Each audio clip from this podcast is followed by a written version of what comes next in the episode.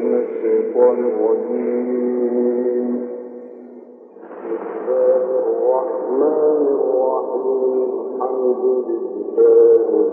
بسم الحمد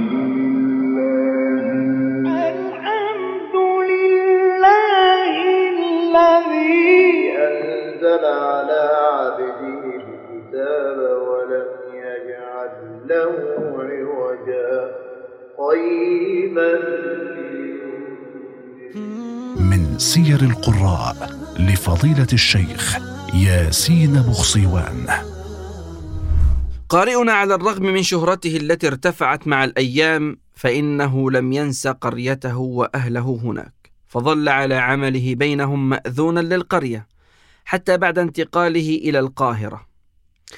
كانت في صوته نبرة تأخذك إلى حيث رحيق الجنة. ولما أصيب في صوته آثر أن ينسحب من دنيا الميكروفون ليظل صوته في ذاكرة مريديه عشرين عاما قبل وفاته. إنه فضيلة القارئ الشيخ عبد الرحمن الدروي إن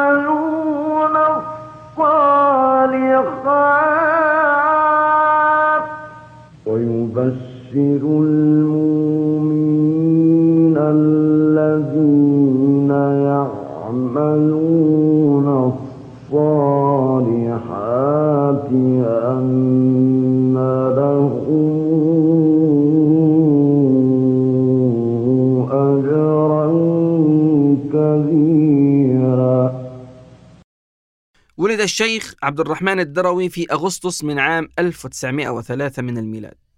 وفي قريته دروة مركز أشمون بمحافظة المنوفية.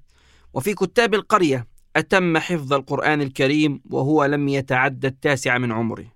ثم انتقل إلى القاهرة وهناك التحق بالأزهر الشريف للاستزادة من العلم والثقافة.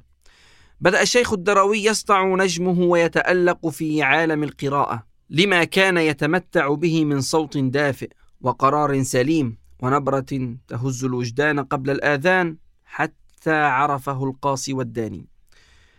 كان الشيخ يقرأ القرآن في مأتم محمود فهمي النقراشي باشا فسمعه رئيس الحكومة في ذلك الوقت وهو يرتل ترتيلا حسنا بصوت كله شجن فسأل عن اسمه ولماذا لم يقرأ في الإذاعة؟ فدخل إليها في عام 1942 من الميلاد. وفي عام 1948 وأثناء أدائه لفريضة الحج طلبته الحكومة السعودية ليفتتح أول إذاعة للمملكة. وكان معه في ذلك الوقت رئيس بعثته الإذاعية المصرية فوافق وقام بتسجيل أربع ساعات ورفض أن يتقاضى أجرا على التسجيلات قائلا كيف أتقاضى أجرا عن قرآن تلوته في بلد نزل عليه وفيه القرآن؟ وقال سأقرأ دون شرط ودعي إلى المملكة الأردنية عام 1953 وهناك سجل 16 تسجيلا من حسن حظه وهذا لم يتح للكثيرين أن قرأ سورة الكهف بالمسجد الأقصى جمعتين متتاليتين وقتها كانت فلسطين تتبع المملكة الأردنية وهي سابقة ليست لغيره. وقالت عنه جريدة فلسطين تحت عنوان مقرئ معروف من مصر. قدم إلى رام الله في يوم الثلاثاء الماضي المقرئ المعروف بدار الإذاعة المصرية فضيلة الشيخ عبد الرحمن الدروي بدعوة من دار الإذاعة الأردنية الهاشمية لتسجيل آية الذكر الحكيم لمدة أربع ساعات ثم يعود إلى القاهرة.